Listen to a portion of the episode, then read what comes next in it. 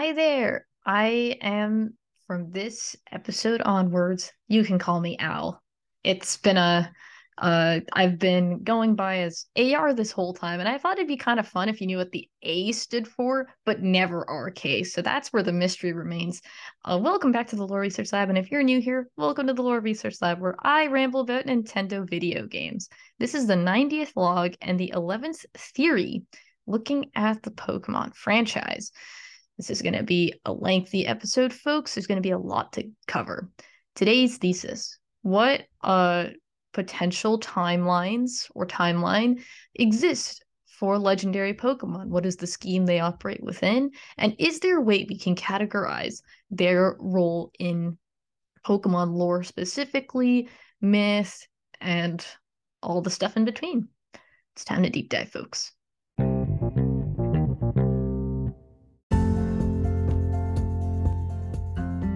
Okay, so this is going to be uh, a pretty bulky episode. There's a lot to unpack. Um, I'd say that normally I refer listeners to check out the Lore Research Lab reference episodes and definitely still do that. But the most important episode you should listen to before listening to this one is season 3, episode 17, and that is where I talk about um, creation myth in the Pokemon universe. And that was definitely the predecessor to this episode. Um, you could call this one a spiritual successor, a direct successor, whatever you want to call it. This is definitely made as a result of what came about in that episode. So just check out whatever things you need background on if you don't even know what legendary Pokemon are and things like that. Um, definitely recommend uh, checking uh, other episodes out, but most importantly, season three, episode 17. Um, so, what I want to bring up here is the fact that since the expansion of legendary Pokemon, i.e., when legendary Pokemon had enough to their roster that you can actually theorize about what each of them do, um, it's already been theorized many times over how each legendary Pokemon is related to one another, where who starts what, who created what, who comes next after the creation. That's already been done before. Um, and uh, so I definitely not doing anything new here. We're not reinventing the wheel. This is not going to be the best thing since sliced bread. I am fully aware. Um, but I thought it'd just be kind of fun, at least to construct my own timeline, attempting of uh, attempting to construct a timeline of my own because legendary Pokemon, um, but also mythical Pokemon. This is another really important thing to keep in mind is that I'm talking about both legendary and mythical Pokemon, and I'll explain I'll explain why maybe from a technical standpoint they become confusing in the game in the games they appear in, but within the context of lore it all makes a lot of sense. Um the thing is I've just always wanted to attempt doing one of these and I heavily considered doing this I'd say even as far back as season 2.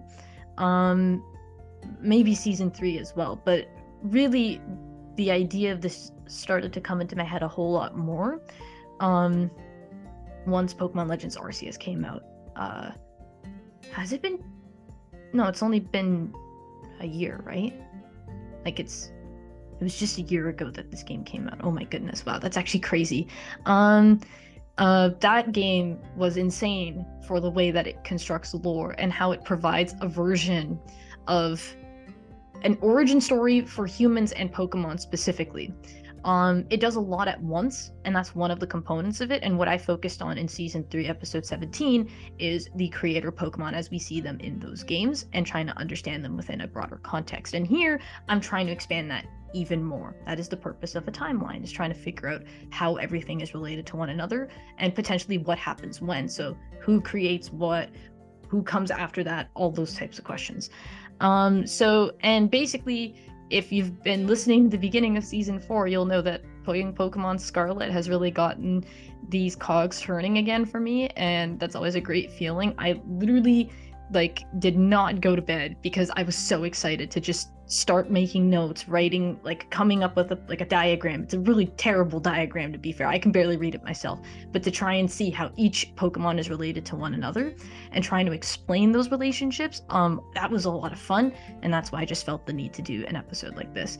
Um, I'll say right now that this um episode is definitely not a definitive timeline. I know that things will probably change as future Pokemon games come out. And whatnot. So uh, I am aware of that too. Um, but this will be really exciting. Um, and the purpose of this section right now is just to establish some themes, some things to keep in mind before I get into all the really heavy content of the episode. So um, I'm gonna just put out some key themes to keep in mind with this episode. So, legendary and mythical Pokemon f- function under the same umbrella. So, legendary Pokemon are powerful beings with defined characteristics, and I have commented on them in literally the previous episode, um, the one before this one. I've commented on the fact that legendary Pokemon tend to be elusive, but even more elusive than legendary Pokemon are mythical Pokemon. Um, because mythical Pokemon are properly relegated to myth, whereas legendary Pokemon, once you know about them, their purpose and what they do is usually pretty clear. Like it's not too much of a surprise. Um, but the fact here is that legendary Pokemon and mythical Pokemon do share relationships in a way.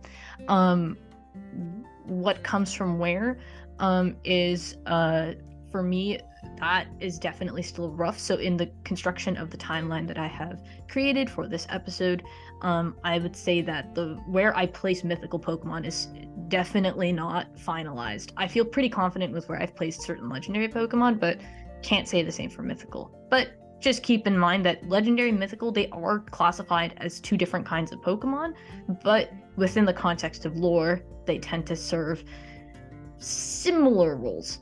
And then another theme I want to introduce is the fact that there are multiple timelines and universes that we are dealing with in these in in the Pokemon universe, universes, timelines, um, in the Pokemon world, if you will.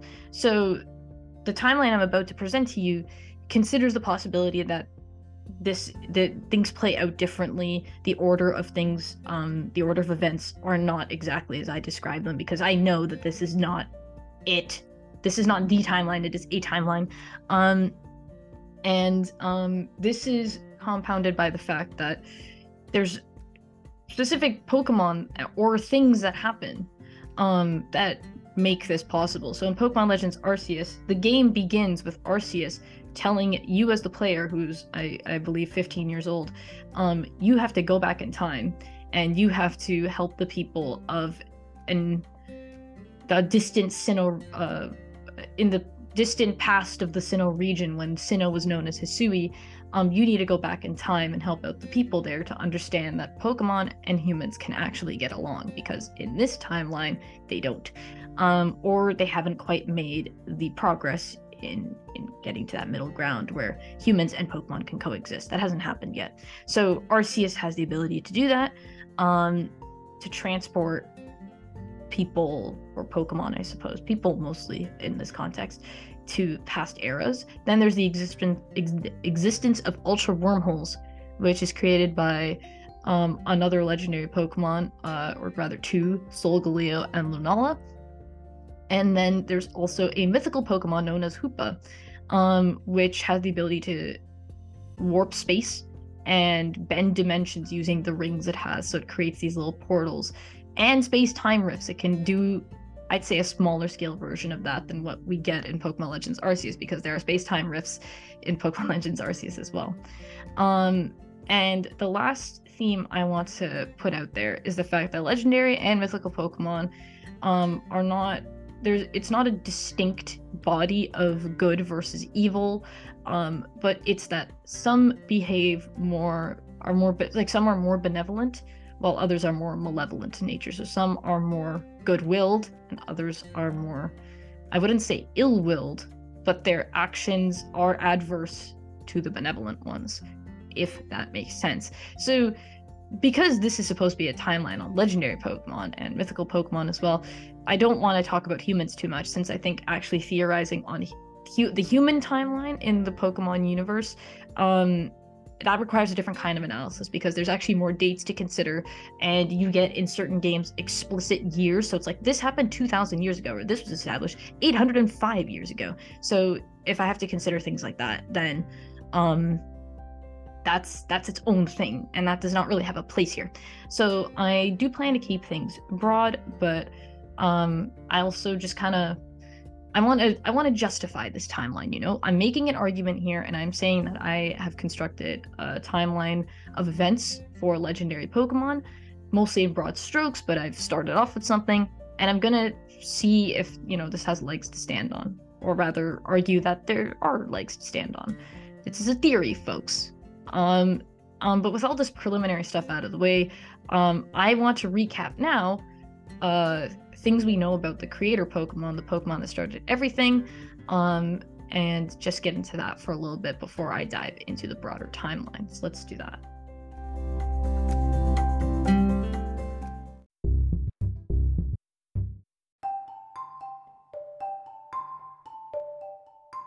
Okay, so um the creator Pokemon in question, um the creator Pokemon is known as Arceus. It is a quadrupedal-like creature with uh it doesn't have a mouth. Its body is mostly colored in white. It's got this uh yellow halo crest shape that surrounds its torso. Um it doesn't have like defined toes or anything, but it's very equine-like. Um I can say Arceus is a very intimidating kind of creature, so there's going to be a creator Pokemon. I'm like, this is a this is not a bad design for one. Um, so the thing with uh Arceus is that uh it decided that after it was born from an egg of chaos, it would decide to create other creators. So while uh um Arceus is the first ever creator and it is the source of everything for all Pokemon, um, it would not decide it, it decided that it would not be the only one to hold that position. There would be other pokemon to help aid in creation itself. And those other pokemon would serve their own roles and they would be defined. So arceus could do a little bit of everything maybe but these pokemon would be the creators. They would be the best at managing that kind of whatever characteristic they're assigned essentially. So arceus created dialga which is uh, this being of time, and then it created Palkia, this being of space, um, as images of itself. So in Pokemon Legends Arceus, we are given primal forms to Primal Dialga and Primal Palkia. Um, or Origin Palkia, as they're called, and Origin Dialga, I believe. I believe that's actually their official titles. Um, Primal just sounds really cool, you know. Um, but uh, Palkia, in the form that we see it most commonly, is a bipedal creature, but when it's in its origin form, it is quadrupedal and it looks way more horse like. It's like a centaur.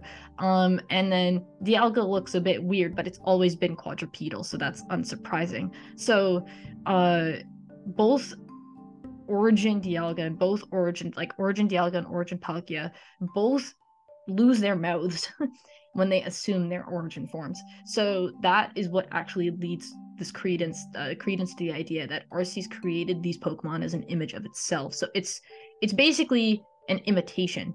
But there's also a dialogue that appears in Pokemon Legends Arceus, which is that there is something called the Almighty Sinnoh. You have two clans, the Diamond Clan and the Pearl Clan, arguing over who the original creator is, type of thing. So Pearl Clan is saying it's Palkia, basically, and Diamond Clan is saying it's it's Dialga.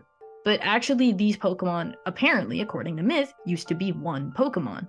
Um, so what that also leads to is the idea that Arceus created these Pokemon um as imitations of itself, but actually didn't succeed. So if Dialga and Palkia were meant to be one Pokemon, then something went wrong. What went wrong is not clear, but it led to them being separate beings. So essentially Arceus was trying to create a version of itself that would control time and space, but instead what happened is that that being separated to become specifically one for ruling over time and the other one ruling over space, hence Dialga and Palkia.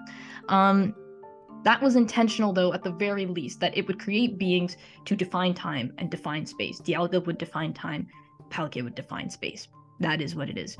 Um, but there is there was a slight complication in this process which is that uh time and space are now created. But being born from an egg of chaos where nothing is truly defined and like things have yet to be defined right? Things are still coming into creation. Where things exist there can also be the non-existent the absence of something. And this is where antimatter comes into question. This is where we get our first, you could say, malevolent Pokemon, legendary Pokemon, and in fact a creator, and that is Giratina. Giratina, out of all the creator Pokemon, is actually the one that resembles Arceus the closest in a couple ways. Um, and a really important distinction about uh, Giratina is the fact that it has an altered form and it has its origin form. But its origin form has been known to us much longer than Dialga and Palkia's. We've known what origin form Giratina has looked like for quite a while because it was introduced in earlier games. We did not have to wait till Pokemon Legends Arceus to know what origin Giratina looked like. But what this means is that if it has an origin form and an altered form, in the case of Dialga and Palkia, they're the the forms that we see them in Diamond and Pearl respectively are not called altered forms.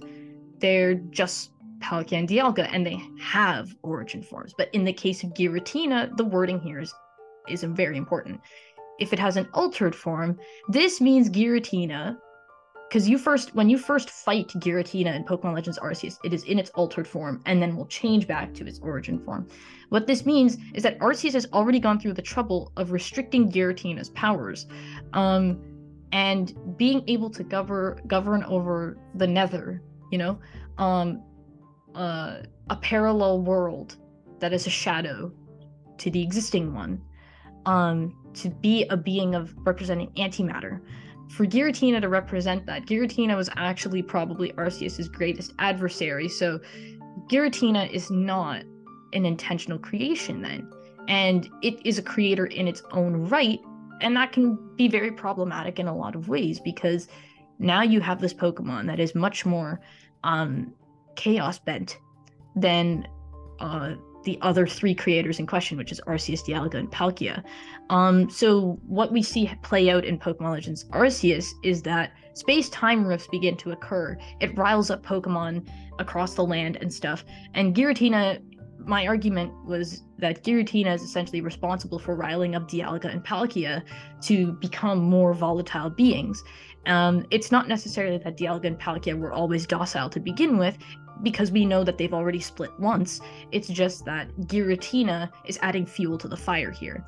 Arceus does not like that, hence bringing someone from a different timeline to help out the people of Hisui type of thing, because there is a threat that only someone that does not exist in this timeline could understand, basically. So that's what we're working with in terms of the Pokemon Legends Arceus context. Now, the thing is, is that I believe that I argued this in season three, episode 17, but Hisui does exist across all the timelines. I haven't actually personally stated, oh, there's this many timelines that exist in the Pokemon kind of in Pokemon lore or Pokemon storytelling. It's not so much about that. It's just that Hisui is an origin point one way or another. And it's just that in Pokemon Legends Arceus, this is one version of of a Hisui that we see play out because we know that Sinnoh, the Sinnoh region, um, it being the home to these creator Pokemon, is probably the first land, the first region that comes into existence, and then the others will follow um, in short order um, and things like that. So that's what we're dealing with with our creators. And essentially, with that, um, we've got a pretty complicated bag of marbles here because Arceus wanted to do certain things with its creators. It didn't want to be the only one um, creating things, creating life, creating space, creating time. It did not want to be the only one responsible for that. So it's allocating those roles to other Pokemon. But we've already got two rifts in in in the whatever in the process because Dialga and Palkia separated from being one dragon and are now two different dragons.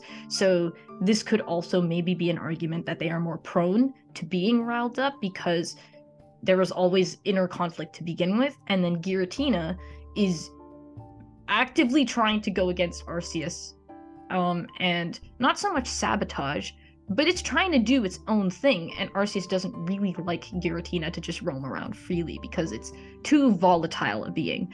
Dialga and Palkia, you can get them under control to a degree, but Giratina, you you let that thing loose and it can cause untold damage, terror, ruination, if you will. So that's what we're working with with the creator Pokemon. Um, they are not the only creators, though, and before I conclude this section on commentary I've already brought up, um, I want to mention two additional points. First, um, there is the Canalave Library origin story. So this can be found, I believe, in Diamond Pearl Platinum and then Brilliant Diamond and Shining Pearl, I believe, in all of those games. Where you can go to the where you go to Canalave City, you go to the library there, and you read one of the books, and it tells this tale. In the beginning, there was only a churning turmoil of chaos. At the heart of chaos, where all things became one, appeared an egg. Having tumbled from the vortex, the egg gave rise to the original one. The original one is Arceus. From itself, the the origin story doesn't note that, by the way. I'm just adding that in. From itself, two beings the origin one did make Palkia and Dialga. Time started to spin, space began to expand. From itself, three living be- three living things the original one did make the two beings wished, and from them matter came to be. The three living things wished, and from them spirit came to be. The world created, the original one took to unyielding sleep. So, when I say that Arceus does not really want Giratina to go around messing up things, Arceus is not is it's omniscient and it's omnipotent, but it's not an active uh participant in what happens. So once creation occurred and it was able to allocate those roles to Palkia and Dialga, it was no longer actively being a part of things in that way. So everything that happens from this point onwards in the timeline I'm about to describe is are passive things that Arceus had done. And with the help of other Pokemon are things happening. Um, so that's an important thing to ma- to note about this origin story is also the fact that it's not really explicitly addressing Giratina. It's saying that um, the two beings wished, and from them matter came to be. Giratina represents antimatter. It's the nether. It's what isn't there. So, um, this origin story is is it may it's probably no words. It's not actively omitting Giratina from the narrative, but Giratina's appearance is not a planned thing. This is where you can see it being an unintentional creation of Arceus. See, it it was born from chaos. It tumbled from a vortex. Um, so basically, the explaining why Giratina exists is not too hard to say, just because it's not like um, from chaos. It's like we didn't begin with peace. We began with conflict in a way. We began with chaos, and from chaos can come something like Giratina, which is not inherently benevolent. So there is that. Now, um, this is of note that's going to come up later and not necessarily now, but I want to point it out now uh, to keep in mind. So, uh, this is a note on Shintoism, which is a, a, religion practiced in Japan. In season three, episode 17, I did some connections between um, mytholo- uh, mythological figures and gods or kami in Shintoism and compared them to these creator Pokemon. Um, but here I just want to bring up this this detail rather than connecting deities and whatnot to legendary Pokemon. So, uh, quote In Shinto, kami are not separate from nature, but are of nature, possessing positive and negative and good and evil characteristics. They are manifestations of musubi, um, the interconnecting energy of the universe, and are considered exemplary of what humanity should strive towards. Kami are believed to be hidden from this world and inhabit a complementary existence that mirrors our own, Shinkai, or the world of Kami. Uh, to be in harmony with the awe-inspiring aspects of nature is to be conscious of Kannagara no Michi, or the way of Kami. End quote. So, um, what this passage demonstrates to me is that there is a subtlety to the way that power operates for the for legendary Pokemon. So if we were to connect this to the context of Pokemon, then um it's not so much that things are happening in a very obvious way. This is a more subtle process. So when I go through the breakdown of my timeline, I'm going to also briefly mention here or there where it's relevant to uh that this is uh this is something to, to think about as well because if it's not entirely clear why something is the way that it is then maybe this explanation on kami is one way of understanding it. So that's about what we've got for the recap of uh, the creator pokemon. Um, it is now finally time to get into the timeline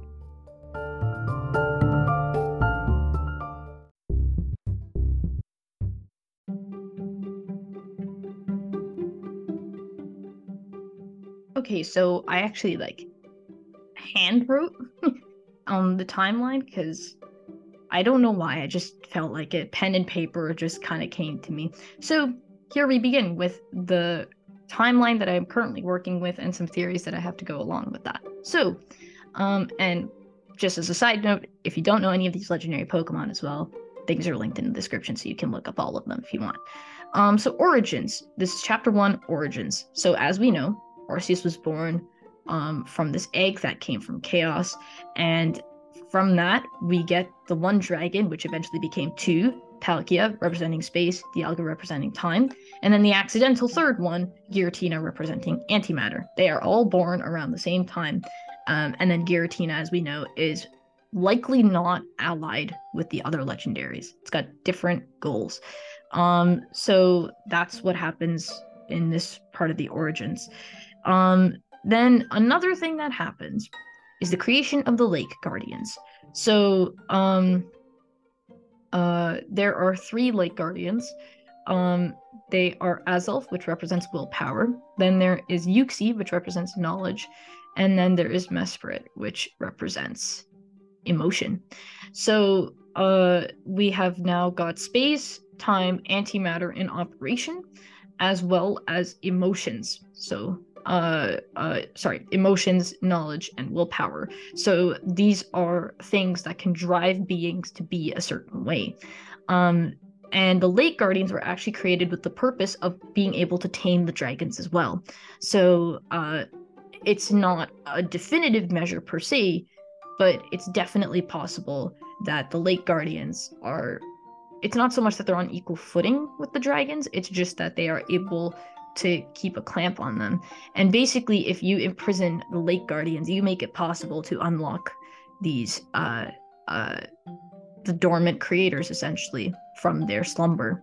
And then they'll be out in the open with nothing to hold them back. So the lake guardian if the lake guardians are imprisoned and this is the story that pokemon platinum follows if the lake guardians are imprisoned then there is quite a bit of trouble because the creators will wake up there will be nothing to hold them back uh, and no clear way to stop them. And in this process, Giratina can also just come out whenever it's ready, once the con- the necessary conditions are met. But it's more possible with the Lake Guardians at bay. So this is what happens uh, with Arceus's original creations. But we get our first mythical Pokemon um, discreetly created, and that Pokemon is Mew. So Mew is described as it's this pink cat-like Pokemon. Now Mew is said to have the DNA of all Pokemon. So Mew isn't so much a creator as it is uh, a being that is genetically connected to any Pokemon that exist as a result of the creators. So anything that comes after the creators and stuff, Mew is technically related to every single Pokemon. And in the games, Mew is a Pokemon that can learn every move in existence. So, um, that is why I calling Mew a discrete creation because Mew is one of those mythical Pokemon that people don't know if it's real or it's relegated to myth type of thing. It's truly mythical in that sense. Um, that's the deal with Mew. Um, and then moving on, we have the Pokemon known as Cresselia, and it is one part of the Lunar Duo. So Cresselia is connected to or descends from the lake guardians as it is a representative of hope. So basically if you have a con- the concept of willpower knowledge and emotion um those are like three separate concepts. Essentially you can derive really any um anything that motivates someone someone or something to to do an action to do something um then hope can easily be a derivative of something like emotion or willpower or it can be um, derived from knowledge in a sense because if you know something then you can hope for something else. Um, when you don't have knowledge and you don't know about something then there is hope for something else. And Cresselia's role in the games especially as it appears in diamond pearl platinum is that it's able to cure p- people of having bad dreams and things like that of nightmares. Um, nightmares that cripple people to the point that they're bedridden. They actually can't. They are they are unable to actually do anything. They are that haunted, and Cresselia has that healing component to it. So I think Cresselia is very much related to the Lake Guardians, Azelf, Uxie, and Mesprit. Um, but Giratina, um, here's the thing with Giratina, which is what I've argued before, is that this is a Pokemon that may be held at bay, but can't be done so permanently. If Arceus is to go to sleep, and so are the other creators, then Giratina will remain in in the nether. It'll remain in the shadow world, if you will, the world parallel to um uh the world parallel to uh the the normal world, if you will. Um, but Giratina is also discreetly able to do things as well. So parallel to Cresselia is the existence of the Pokemon Darkrai, the other part of the lunar duo. And Darkrai is the one that causes the nightmares. So Darkrai, being a clearly malevolent being, would be pretty connected to Giratina, if you ask me. And then, um, uh, as I kind of mentioned before with Hoopa, I, I said that it was able to create space time rifts, it could bend dimensions. Um, Hoopa has two forms. There's its smaller form, its bound form, which is more mischievous, and then there's Hoopa Unbound, which is the much more kind of uh, chaotic one, if you will.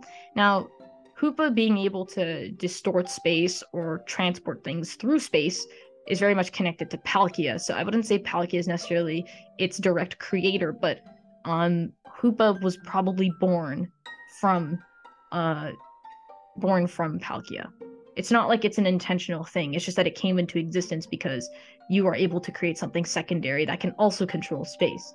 Um, that kind of a thing.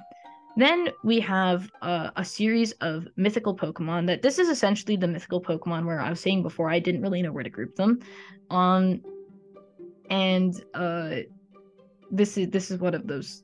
Th- there's a bunch of them actually. So we have uh, Shaymin, which is I think it like it has a role in terms of like blessing wildlife and stuff. It's a good omen to see a Shaymin type of thing. There's always it'll sprout flower fields and stuff. I'll tell you that I didn't necessarily read up on the specifics of all mythical Pokemon and their functions. I just kind of glanced at them. Um, but we have uh th- these are mythical Pokemon that I believe also in a way derive from the Lake Guardians. So Pokemon like Celebi, which is another one of those kind of elusive mythical Pokemon um, connected to the connected to forests. There's that one. Then there's Meloetta, which does which is uh it dances. I I can't remember its specific thing. Then there's Jirachi, which is supposed to be uh, which is related to like the Tanabata uh, festivals in Japan. So it's for wishes, good luck, things like that. Then there's Magearna, didn't really know where to place that one. Marshadow, which is what is it, ghost fighting or something? So I think Marshadow is partially influenced by Giratina. So the Lake Guardians can't escape Giratina's influence, as you can tell with some, some you know, a Pokemon like Darkrai. Marshadow as well is known to be a bit more crafty rather than benevolent, so there's that. Then there's Zeraora, Zarude. So Zeraora is this kind of like electric cat type of thing. It's pretty cool. And then there's Zarude, which is um uh a monkey-like Pokemon that is able to scale jungles very easily. Then we have Diancie, which is actually a mutated form of a pre-existing Pokemon known as Carbink but I'm not exactly sure where to place Diancie to be honest. Then there's Victini, which is like the victory Pokemon.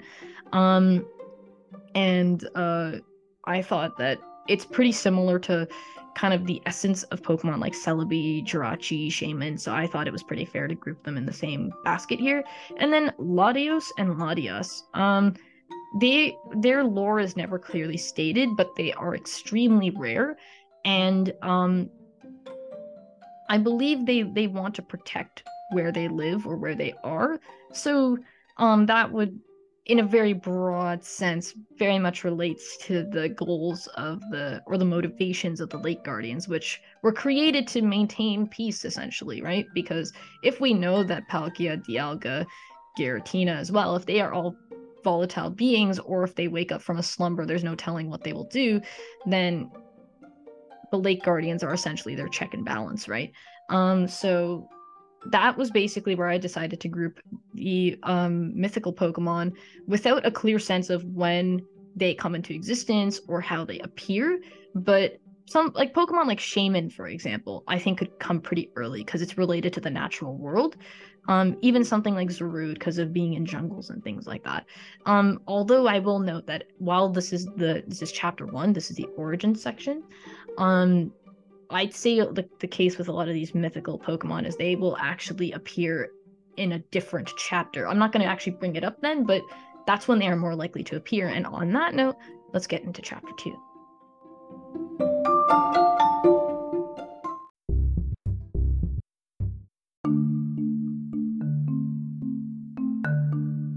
Chapter 2 Formation. This is the second generation, so we are done with our creators now. Um, the original creators, um, space, time, antimatter, and the Lake Guardians, all are what they represent, rather. All of that has come into existence now. So, formation is about how the Earth begins as an as a planet. Um, so we we need a we need to form land, we need to form water, we need to get the elements in order. Um, so in accordance with the powers of Palkia and Dialga, um, and as well as the Lake Guardians, Arceus would, in a more passive state, would create Groudon, um, a being connected to the earth, Kyogre connected to the water. Um, they would uh, Groudon and Kyogre would come into existence in order to begin the creation of uh, land, water, these elements that are able to provide for life. So, um, before other life forms can come into existence, there needs to be places where they can uh, situate themselves, habitats. Um, so, in a very foundational sense, in a very basic way, they just need to create like places. Um, because if we already have space and time and creation, now it's a matter of defining that to make it look like something. So, you know, earth, soil, trees, um, rock formations, and then water, of course, in its big, expansive way, that kind of a thing. And Rayquaza was as a representative of the sky, if you will, because um, we have earth, water, sky now. Um, it would serve as Groudon and Kyogre's arbiter. So basically, Arceus has known now that, well, it, Palkia and Dialga were not able to stay as one dragon. So, legendary Pokemon or its creations, anything that comes after Arceus is bound to come into conflict with each other. There is no guaranteeing that there won't be some kind of competition or there won't be some kind of conflict. So, you create another check and balance for other uh, creators, if you will, because Groudon and Kyogre are not part of the original creators, but they descend from them because they give meaning to what the creators have provided because it it didn't have a definition before, but now we have things like land and water thanks to Groudon and Kyogre. So um, Groudon is able to give uh, um, space for uh, life, and ancient terrestrial Pokemon can around because Kyogre, Groudon, Rayquaza, these are said to be the super ancient Pokemon. So how ancient they are is hard to say but sometime down the line, Pokemon like Genesect, which is said to have existed 300 million years ago before being later modified by humans, I believe, um, 300 million years ago, this Pokemon will exist at that point in time. Genesect is a, myth- a mythical Pokemon as well. And one of the newest legendaries now, Koraidon, would also um, be connected to a similar time period because Koraidon is uh, a legendary Pokemon, um, but it is also noted to be ancient. It's an ancient lizard. It's uh, it resembles fan-throated lizards, um, and it possesses um, elements of, you know, um, creatures and um, life forms that come from like the Paleozoic and Mesozoic, if you will if we're drawing off of like real life. Another Pokemon like Heatran, for example, which is a, a Pokemon that lives in volcanoes and stuff, likely came into existence around a similar time. I don't actually remember how ancient Heatran is supposed to be, but because it's it's very closely related to Groudon in terms of like its typing and where it lives, um, that I could see it coming into existence around this time too. Um, then Kyogre would be able, or not rather not would be able to but with the sea in creation it could also lead to the creation of the sea guardian pokemon known as manaphy that's its colloquial title manaphy is uh, related to um, or not related to rather, but it is like the parent Pokemon of Phione, which is a highly debated mythical Pokemon. Most people say it isn't. Manaphy is considered a mythical Pokemon, though. So Manaphy being associated with water would also come into existence around this time period. Um, now, also at a similar point in time, um, when Groudon and Kyogre are created in order to define um, the world, to, to, to define the meaning of space and time in the context of this planet, they also assumed primal forms um, before eventually going dormant. We know that in the story of Pokemon Omega Ruby and Alpha Sapphire, which I know is def is like probably a different timeline. It's not operating within all of the timelines. But I think it's also true that if something has a primal form, then it definitely used to be that way. Um, so I'd pretty I'd say it's pretty safe to assume that Groudon and Kyogre were uh um like they they across the timelines they had those primal forms before they went dormant and those powers were eventually sealed away. Um now Rayquaza d- does have a primal form as well, but it's called Mega Rayquaza instead of Primal Rayquaza. Um, the nature of that transformation is a bit different, and I think that's because that process was affected by humans and not um, Rayquaza possessing a primal form naturally. It's hard to say in that situation, but all I wanted to note is that Groudon and Kyogre, much like Origin Form, Giratina, Palkia, and Dialga, is that they assumed very powerful forms um, in this time period. Um, now, with the planet in the process of being kind of defined and um, built up, um, Arceus would need to have the planet inhabited by beings. We need to start with the question of life now, folks. So, um, which Pokemon would be a part of that process? Well, the pattern unfortunately repeats itself, which is that legendary Pokemon are almost in a way fated to feud. So, uh, the life-giving Pokemon known as Xerneas is created. Um, but as a as a added component, so is the Pokemon Yveltal, which represents destruction. So these are polar opposite Pokemon. So then Arceus has Zygarde created to serve as their arbiter, similar to the role of Rayquaza for Groudon and Kyogre.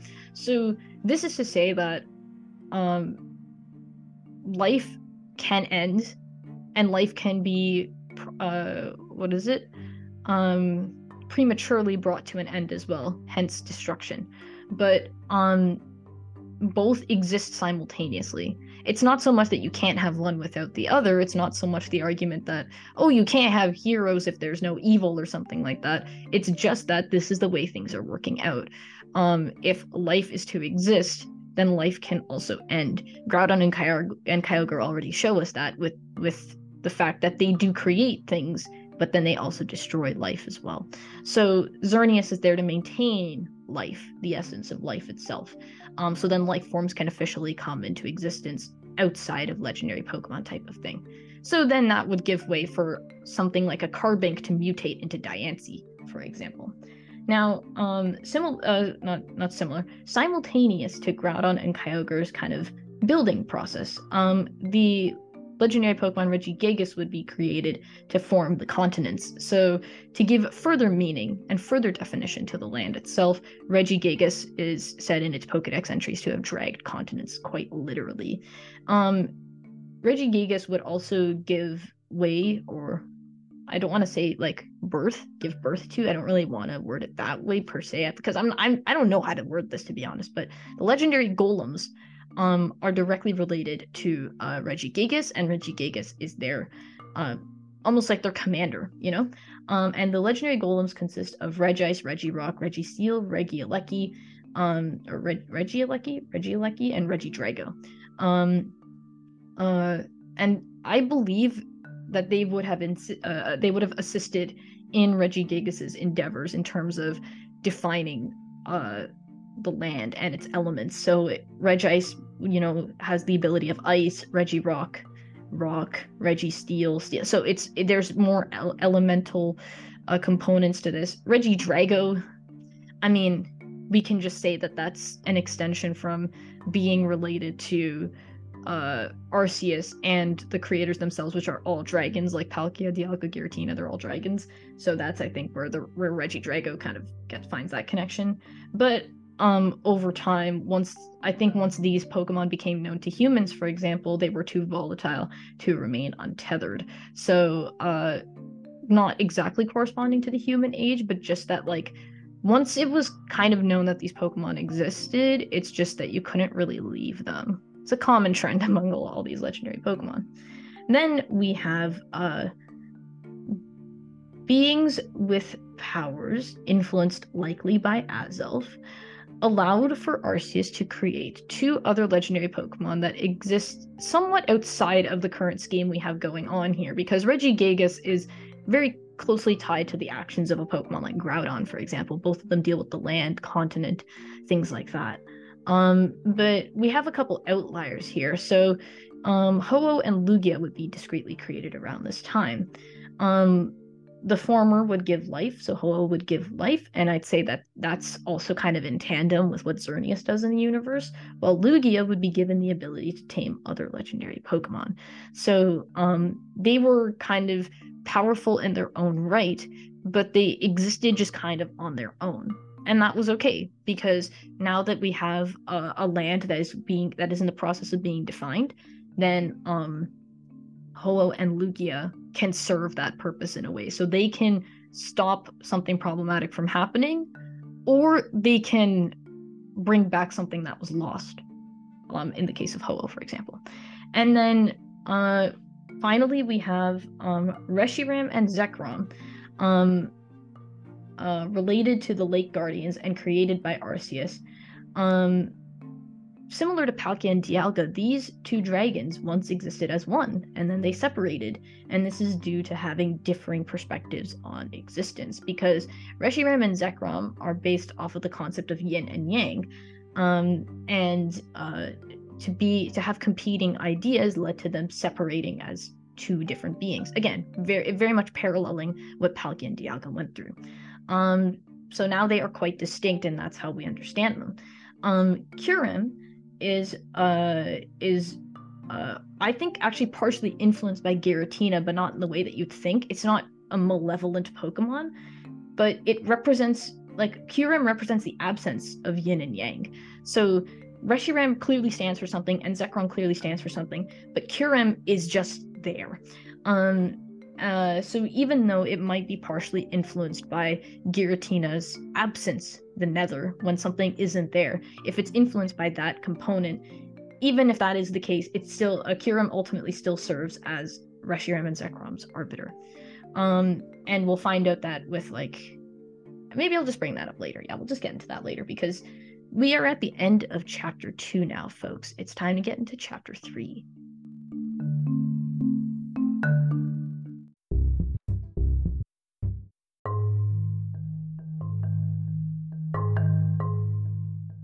Chapter 3 Cultivation. So now we're getting into the third generation, I suppose. That was all second generation stuff.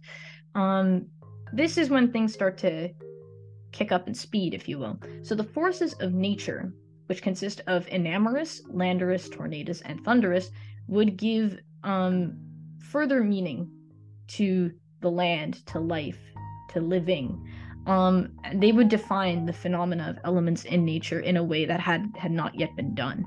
So, Pokemon like Reshiram and Zekrom, they represent beliefs, emotions, rationality, um, uh, and that's very much tied to what the Lake Guardians are associated with. And then you have the pretty basic components of creating earth, water with Pokemon like Groudon and Kyogre. But here we see things being more defined um, this is where that whole point about kami comes into question because the forces of nature, as they are called, are explicitly based uh, off of kami. Um, there's also um...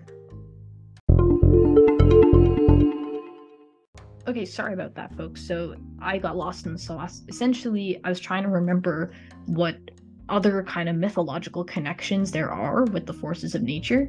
And they kind of overlap in a bunch of like with a bunch of different like religious concepts uh um deities and things like that. So this is not just um kami per se. They do share some similarities with other deities that exist in other religions.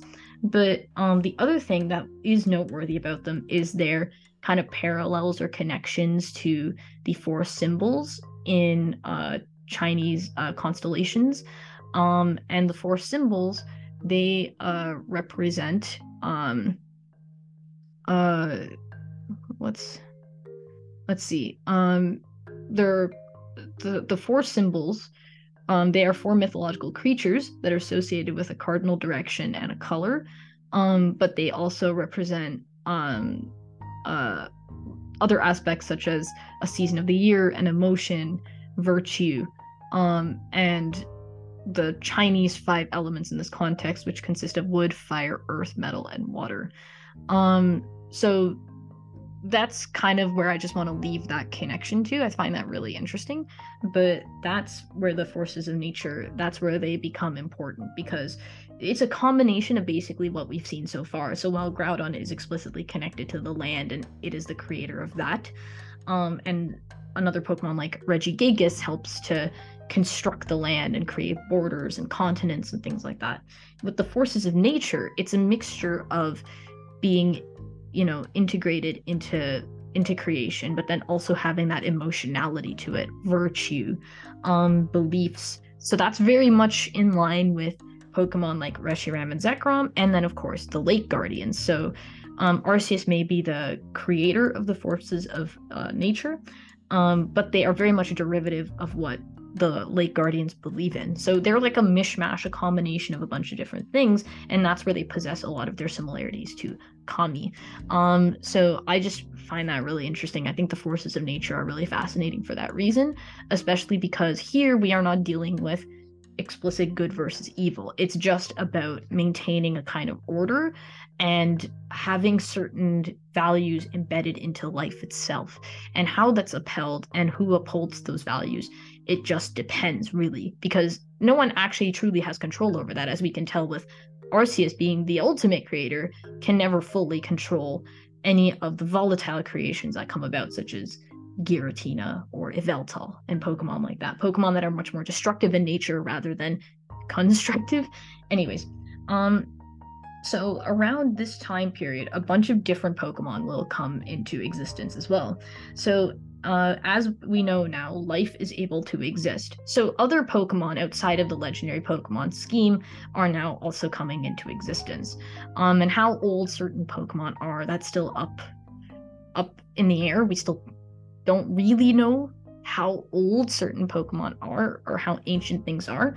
But I would say with the forces of nature, there will be a distinct time period where we'll still be operating within an ancient context, and then it will eventually translate over um, to the era where humans are also starting to come across Pokemon. And then that's when a lot of these other Pokemon will come into existence because this is where um, uh, this is something I didn't talk about before, but the presence of yokai as a concept in Pokemon is is pretty intrinsic if you ask me because yokai are basically monsters but not really in a traditional sense. They are beings of folklore and myth and storytelling. So if you're venturing in the countryside then there will be a yokai that does something or has a specific purpose. Sometimes some are more harmless than others but then some are really chaotic and you don't want to mess with them. So Pokemon are very closely related to the yokai phenomenon.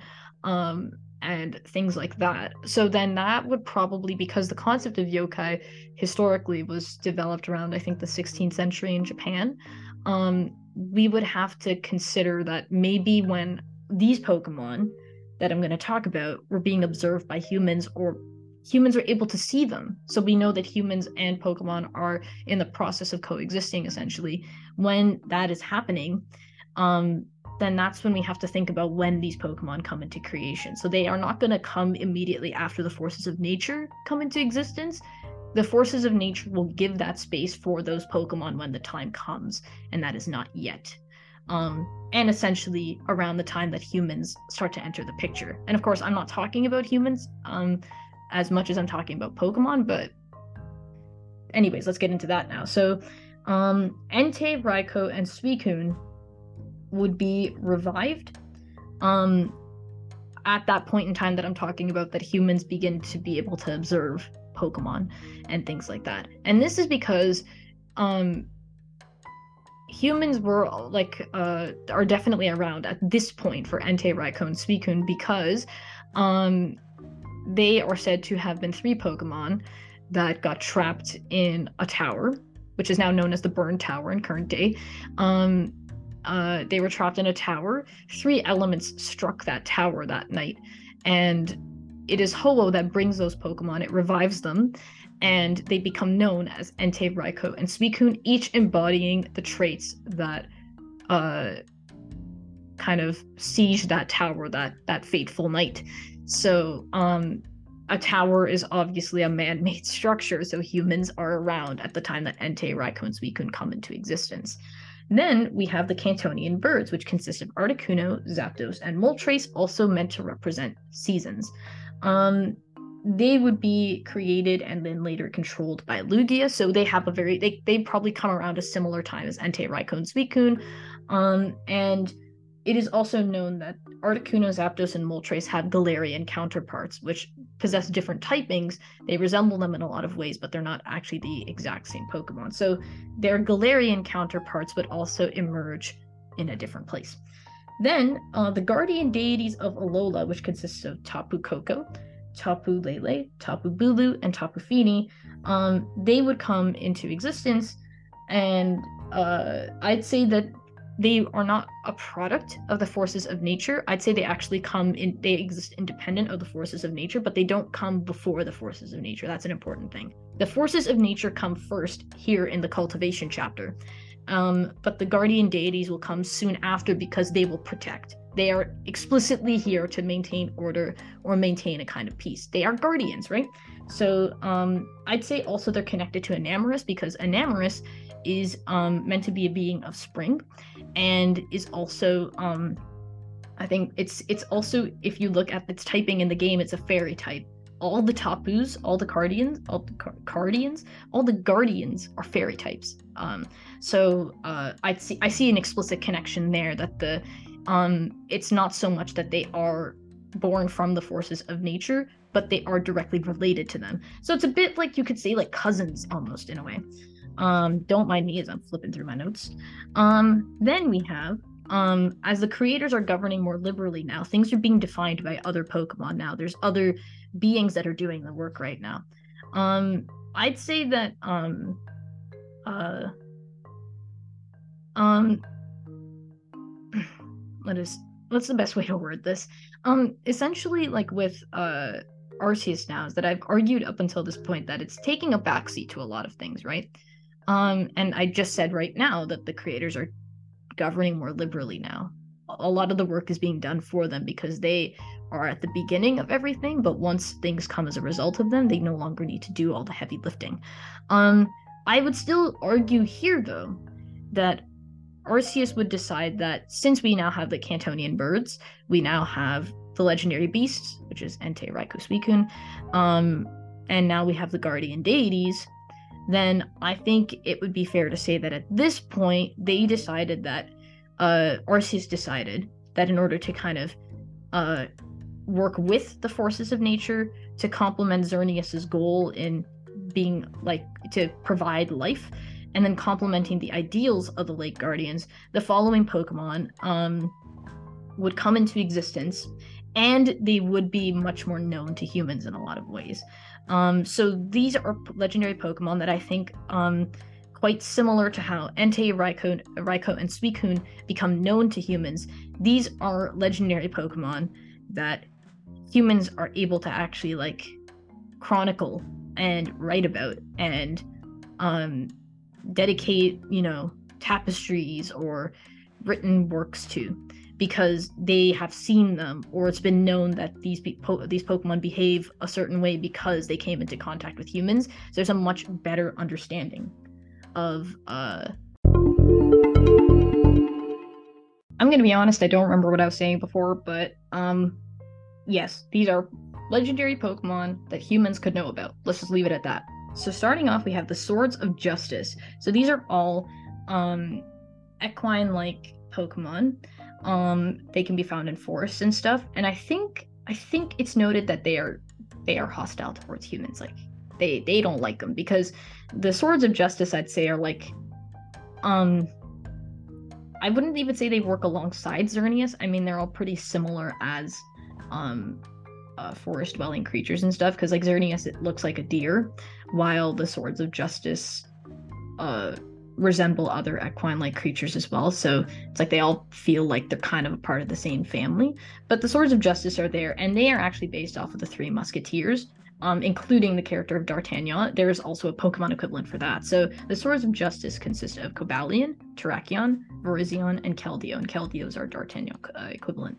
So um, each of them have specific uh, whatever elements associated with them. So Cobalion has like steel.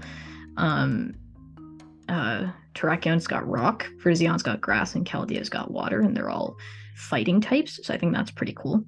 Um, uh, but yeah, so they are they are there. Then there's the king and the king's steeds. They would emerge at a similar period in the region of Galar, because I know I'm not mentioning a lot of regions per se, like the Swords of Justice would be Unova. Um, and the other thing that when I was constructing this timeline is that I didn't really want to focus too much on the regions, because like Sinnoh's the like the big one for being the origin one, or like Hisui, whatever you want to call it. It's that region's the most important one. All like the regions of Kanto, Johto, um, Hoenn, um, uh things like that. I didn't really know how much detail to go into because if we're considering that Groudon and Kyogre start forming land and water, then Hoenn, other than Sinnoh, would be one of the first places to experience that. Kanto and Johto would come a little later down the line, along with Unova, Alola, um, Galar, and then finally Paldea. So if that's the way that I'm looking at things, then I didn't really feel the need the need to constantly bring up, oh, and then this is what's happening in this land now because this is where these legendaries can be found, that type of thing. Um, so anyways, that's where we're at. But the king and the king's steeds would be found in the Galar region, and the king, which is Calyrex, it's the king of bountiful harvests, and um, that's supposed to be a great thing. Unfortunately, when Calyrex is separated from its steeds, those steeds are very, very chaotic um because uh Glastrier is this ice horse and then Spectrier is this ghost horse both are scary if you leave them unattended and i can definitely see these pokemon being influenced by the will of Giratina, for example. Um, not explicitly Yveltal, because not it's not really about destruction. It's just that Glastrier and Spectrier are not they're very they parallel the behavior of Giratina, who again, if you leave unattended or don't keep it in check, it's a problem. And so that theme's consistent here. So then these Pokemon would emerge at a similar point in time as the Swords of Justice, let's say. And when I say similar point in time, of course I am. I think it is important to say that it is not happening on the same planes of land. This is happening in different regions. That it's that's that, that is still very important to note. But it's like this is this is the case, similar points in time. Then the heroes, Zacian and Zamazenta, of the Galar region as well, they would assume their roles to protect the land from um, extraterrestrial beings and whatnot, and then that's the role that they would serve. They're there to prevent calamity, but them, like many other legendary Pokemon, would go dormant and hide away. Um, and then uh, this one I find a bit difficult to place because this one is supposed to be about an ancient king, but we definitely know that this would be older than maybe the swords of justice and the heroes and the king and the king's steeds. Um, that's the feel I get. And these are actually the newest legendary Pokemon that were introduced. And this um, is uh, these are known as the Treasures of Ruin, which consist of Chien-Pao, Wo-Chien, Chi-Yu, and Ting-Lu. Um, so the lore behind the Treasures of Ruin is that they were influenced by human greed from the ancient king of Paldea. Um, and then became creatures of ruination before being eventually sealed away by ancient Pokemon wielders, people that were strong enough to use other Pokemon to seal these four Pokemon away because they were causing that much trouble. Um, the thing is that um, there's been discussions. I didn't look at the, I didn't watch any videos or look up anything, but I did happen to see the thumbnails, and then I started to think, why didn't I think about this sooner? And it's the fact that Treasures of Ruin, that wording seems kind of familiar, and that is because in Pokemon X and Y, which is the region of Kalos, that's where actually we get Xerneas, Yveltal, and Zygarde in the first place, um, is that there is a move called Light of Ruin, which does not canonically exist in the game, but it belongs to a Pokemon that is kind of part of the lore of Kalos. So, um, people I think have started to theorize about the connection between Paldea and Kalos for this reason, and how the treasures of ruin play into those narratives as well. And I'm not, I'm not, I don't really have the space to talk about that here, but I find treasures of ruin interesting just because I'm like they're all dark types, right? Um, but like Yveltal's like the dark type. It's like the other than you could say um Darkrai is a mythical Pokemon at the end of the day. Yveltal is legendary and definitely um, exerts a lot more power in being a destructive force. And to share a typing with Yveltal, I'm like, Yveltal could totally be the like, whatever, qu- quadruplet master for for for these four Pokemon because like sharing the typing, all being forces of destruction. I'm like, it makes so much sense, and I'm like, that's really crazy because the way that the Swords of Justice I feel really closely aligned with Xerneas, the Treasures of Ruin I feel really closely aligned with uh Yveltal, and I'm like that's actually kind of crazy. So I'd say in this situation it's definitely more closely related to Yveltal than Giratina. Giratina still the undercurrent influence of all of this at the end of the day though. So um anyways, those are the kind of series of legendary Pokemon that we get around this time. So legendary Pokemon that come into contact with humans or are affected by humans type of thing. Um, but uh, we're gonna get into the final chapter now. Um, and that's gonna be it's gonna be an interesting chapter.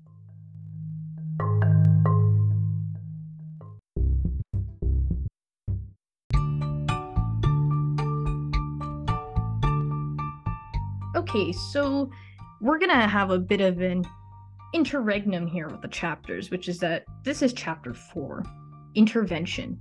Now, here's the thing is that kind of parallel to the timeline that we began with, this would be the second part of the timeline. And the second part of the timeline consists of when Palkia, Dialga, Giratina, the Lake Guardians, when they all come into existence.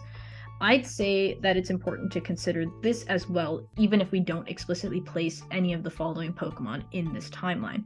So, space time rifts, as I've mentioned, are likely influenced by Giratina riling up Palkia and Dialga, and Arceus is not able to consistently get a hold on that. Arceus is not able to stop Giratina from causing causing causing this trouble in the first place, right? And I think this makes it possible for other Pokemon beings and whatnot to come from alternate dimensions, timelines, and space itself. So, um, what this is to say is that not all legendary Pokemon even come from the world that Arceus has created. Now, sorry, that's not the way to word it.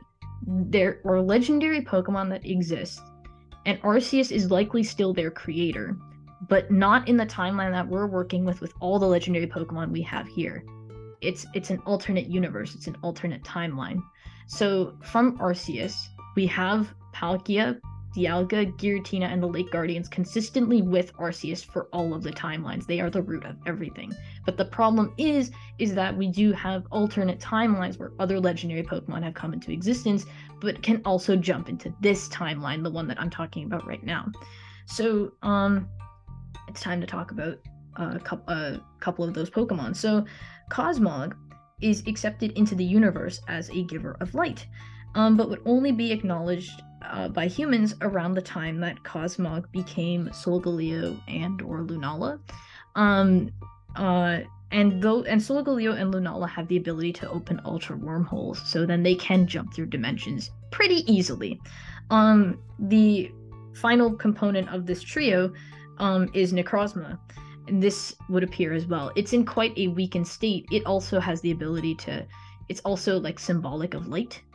Um, but it has a more kind of boxed like state when it's we- in its weakened state rather.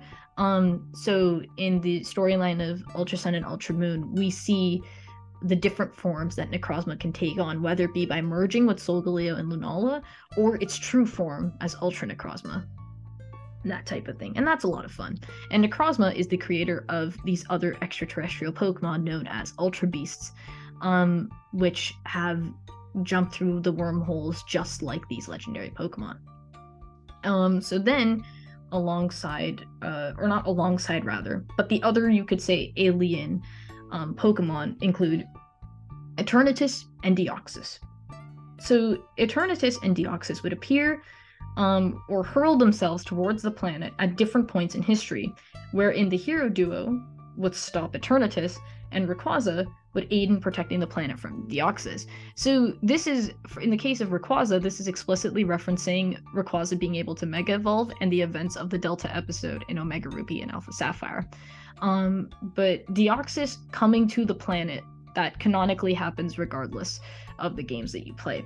So the fact that we also have Pokemon and Deoxys is supposed to be like a DNA like Pokemon. So it is also possible that if you know if Mew is supposed to have the DNA of all Pokemon, then it, it is still connected to Eternatus and Deoxys, even though they are alien Pokemon in that sense. Um, but yeah, so that's where those Pokemon I think fit into things. Um, and then the final part of this chapter is this is where intervention is not just from the Pokemon side of things. This is when the intervention is much more clear with humans. That's fun. Um, I feel like there's something I was trying to say earlier. I was like, ah, no, I'll leave it for later. Um, I think it was the thing about Kyurem, which is that Kyurem becomes there was a DNA splicer in Black 2 in Pokemon Black 2 and White 2. Um, Kyurem is fused with either Zekrom or Reshiram, depending on the game version that you play. Um, so that is done by humans. So that's a form of human intervention. But here are other explicit examples of human intervention that have not come up at any other point in the timeline, and thus I place these legendary Pokemon closer to, you could say, present day in the Pokemon in the Pokemon world. Um, so I also think that not only does human intervention, not only has it led to the creation of artificial legendary Pokemon, it's also led to the increased possibility of alternate timelines and uh, alternate dimensions because humans have also constructed the technology to be able to harness that power too. Um, uh, or it kind of just happens. I don't know. Omega Ruby and Alpha Sapphire is a version of that. There's all these wormholes that just randomly appear um, in the post game, I think, and you can just catch a bunch of legendary Pokemon.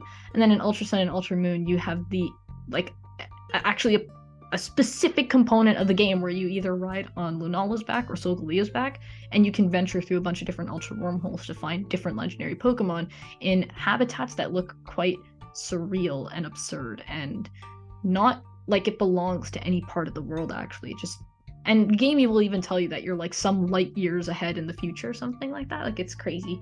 Anyways let's get into uh these pokemon. So mewtwo is probably the well like the most well known um genetically created pokemon. Um it was created as a version a mimic of mewtwo oh sorry mewtwo was created as a mimic and a version of mew um, but then it became much stronger than its human creators had anticipated after many failed experiments. Mewtwo is driven by a lot of hatred towards humans because of all the experimentation and stuff it went through. Um, this is a Pokemon that humans didn't even know they could create, basically. Then we have Type Null in Alola, because Mewtwo was in Kanto. We have Type Null in Alola, which was genetically modified based on information about Arceus that was found in the Canalave library. So basically, some scientists looked up stuff about Arceus, and Arceus has the ability to adopt any type. Arceus can be anything it wants, essentially. So um, this Pokemon was genetically created. Type Null was genetically uh, modified based on that idea. So Type Null it evolves into a Pokemon named Silvally. Silvally is only superficially um, reminiscent of Arceus because of its ability to change types, but it's a mishmash of a bunch of different creatures. Um, and is what I also con- it's what I consider a failed copy of Arceus because it does not possess the strength um, or have any of Arceus's qualities other than just having that ability to change its type. Because it's a very motley creation. It's a bunch of different animals shoved into one being. So poor Silvally, you know. And then the last one we have going on here is Miraidon. This is a clear example of uh, an alternate timeline situation because in the region of Paldea, there's time travel. Because the legendary, the box art legendary are known as the Paradox Duo, it's because Koraidon comes from an ancient past, whereas um, Miraidon comes from a much farther future. Um, here's the thing, though, of course, is we don't know what the future holds, right? And of course, Paldea is already confronting that question with the existence of Paradox Pokemon, because the future Paradox Pokemon look a certain way, you know? Um, but the thing is that um, Miraidon, I think, would be a product of complications and timelines Dialga would create to mediate Giratina's power. So if we operate under the assumption that yes, okay, Dialga and Palkia don't get along all the time. Sometimes they get riled up by Giratina. I would say that Dialga and Palkia do create alternate timelines as failsafes for when something doesn't work. So if this is one version of a Pokemon timeline wherein you can place legendary Pokemon, then I think what they are doing is uh especially in the case of Dialga who controls time, it's like you got to try and do other things and see what works and then Miraidon would be um it would be brought back from the future into current day Paldea. Um and but in order for Miraidon to exist, Koraidon also needs to exist because it is said that um and a Pokemon that exists in the Paldea region known as Cyclizar, which is this lizard-like Pokemon that has this wheel-like protrusion on its chest, and most people use it like a bike. Um, because Cyclizar exists, then um while Koraidon is while Cyclizar is not known to evolve into either Koraidon or Miraidon, um the the fact is, is that uh Koraidon is like an ancient form. Cyclizar has like it's much smaller, less powerful, but it's definitely derived from Koraidon.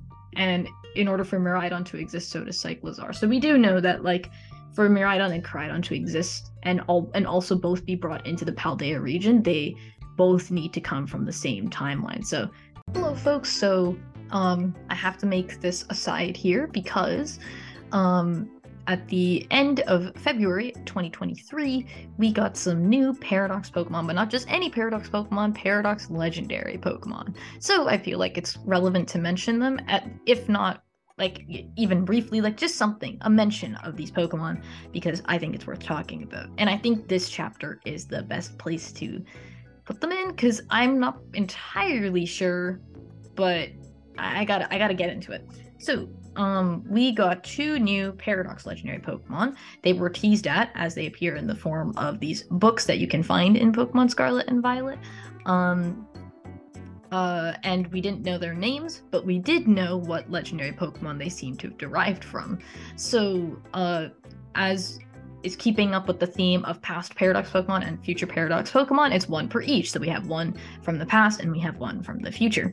So the one from the past, which is derived from the legendary beast Suicune, um, this one is known as Walking Wake. The second one, which is derived from Virizion, one of the Swords of Justice, um, that is now called Iron Leaves. I'm going to talk about Walking Wake first and then get into Iron Leaves because I find Walking Wake slightly more confusing. So, appearance wise, Walking Wake is um it it resembles Suicune greatly. It shares that, you know, huge purple mane type of thing. Although the kind of key core difference between uh, Walking Wake and Suicune is that Walking Wake is way more reptilian like it's not which and I would argue that Suicune is way more mammalian, so I found this a bit staggering at first. Really cool Pokemon, really solid. The color palette is pretty much the same, only like there are some key differences with it being uh, reptilian walks on two legs it has these kind of red orange spikes on its mane and it's got two tails like this thing's got an intense design walking wake is intense it's got a really cool move and it actually shares the same ability as Koraidon and to be fair, all Paradox Pokemon share the same ability as Koraidon, which is photosynthesis. So, um, it's a it's a really cool design. But again, like I said, I was thrown off by the fact that it's more reptilian in nature. Now, the, as I've mentioned before, the common story with Suicune is that it was it perished in a tower and it was brought back to life by Ho-Oh. So, um, it's unclear to me what the connection is between Walking Wake and Suicune because there's very clearly a relationship. Um, I don't, I, I don't know, like from a zoological standpoint or biological standpoint, or like I don't, I don't know the science of it. I don't know how how you would quite explain this because this is definitely like a timeline issue, probably.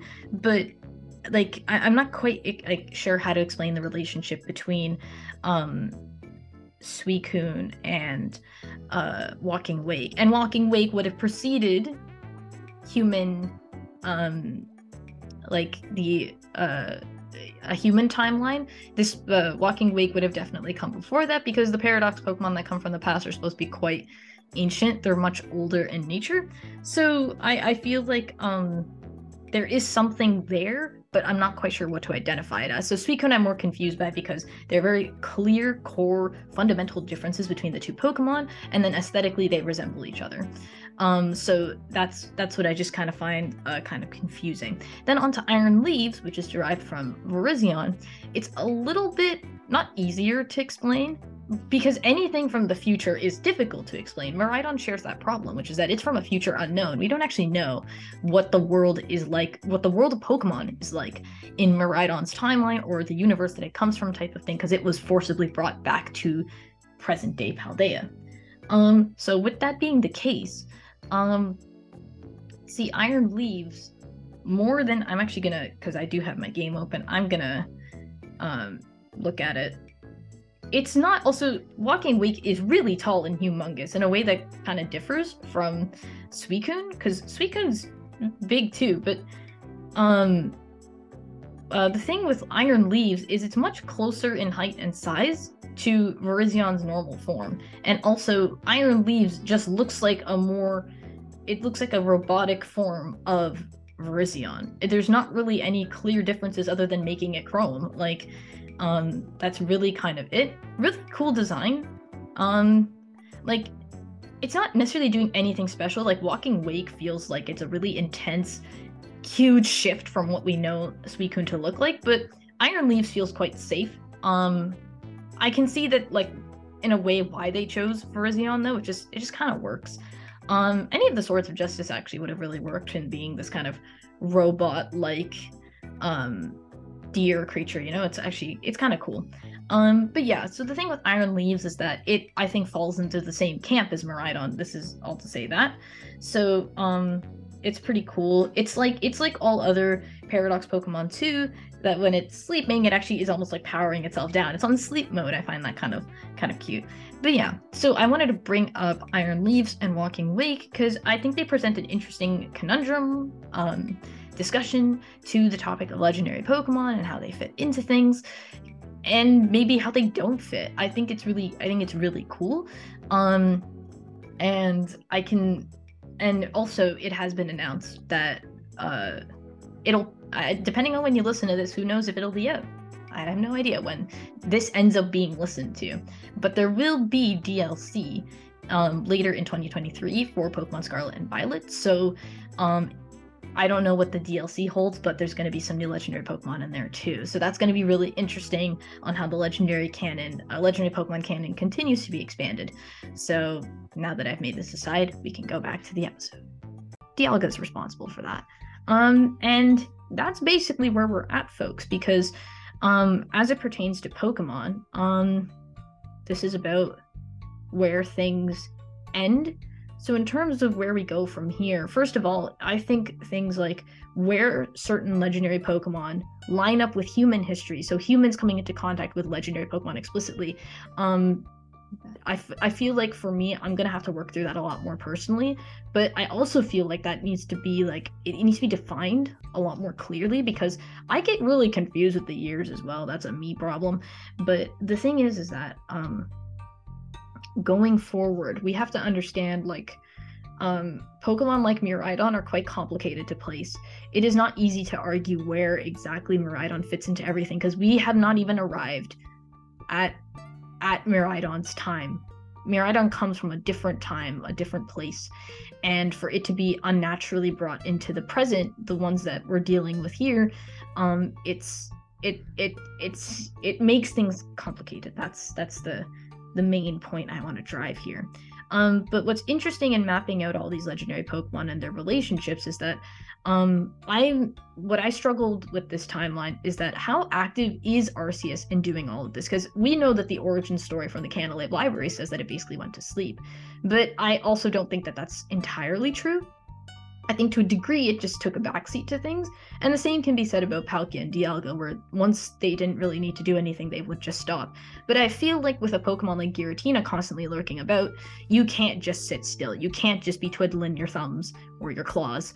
or your hooves. You gotta you gotta do stuff because Giratina, a Pokemon like Giratina is a problem. You can't just you can't just leave that to roam freely or if it is going to roam freely, you need to mediate how it affects things. So, um the way I was trying to construct this timeline and stuff was to figure out like there's a lot of like themes, you know, especially like based off of like where legendary Pokemon were like what their origins are, what they're like based on. So the forces of nature having connections to like Chinese zodiacs and stuff, or Kami, and then um uh other deities and other religions and stuff. Um some legendary Pokemon are much more explicit in that way. And then you have Pokemon like Groudon, Kyogre, and Rayquaza, or Xerneas, um, Xerneas, Yveltal, and Zygarde. Uh, I believe Hebrew mythology is part of what influenced Groudon, um, Kyogre, and Rayquaza, and then in the case of Xerneas, Yveltal, and uh, Zygarde, it's Norse mythology. So there's a bunch of different places where we can look to see what influenced the creation of these legendary Pokemon in the first place. So the people that designed these Pokemon um, and came up with their lore, like how did they conceptualize this? And um, we'd have to speculate mostly, but it's like, oh, because they have similarities to these um, mythological beings or creatures or stories and things like that, then to transpose that into the Pokemon universe and try and connect it and map it around with all the other legendary and mythical Pokemon in existence is a really complicated process. I mean, I have a lot of respect for people who have done this before, done it in a way that I mean, I think my way was like pretty rough. Um, but I for anyone that likes Pokemon and is interested in these kinds of things, this is a lot of fun to do. I definitely recommend you do your own timelines too because I wouldn't even say I like fully commit to this. Like I said, this is a this is a timeline that is subject to change and I know that like maybe if I like replay the games or read up more and stuff, I know that I'll probably be like, "Ah, oh, man, I wish I hadn't said that because I changed my mind about that thing that I said in that part." Um uh it's I don't know, it's just a lot of fun and it's really cool. But the really complicated part of this as well is just trying to match this up to the human events because I think you can kind of wing it, I think, with the Pokemon events of things. And the beginnings are pretty clear. I'm like, come on, you you gotta look at Dialga, Palkia, Giratina. They're totally Arceus is totally making them as an image of itself. Like, come on, it's like it's it's cool, but like also it's obvious. It's right there. And Giratina also possesses the most gold. Um, so that looks very similar to like the ornamentation that Arceus has. So it's like it's just all connected, folks, and it's all just really cool. So I don't think I have really much else to say other than that this was the timeline that I was um I was working with, and that uh, it's it's just a really cool thing to do. I'm happy I got to do this, and I know this was a pretty long form episode and very long winded and a lot of confusing details probably, but we made it to the end, I suppose. So this was the Lore Research House findings on creating a timeline for legendary Pokemon. Thanks for tuning in, folks, and I'll see you next time.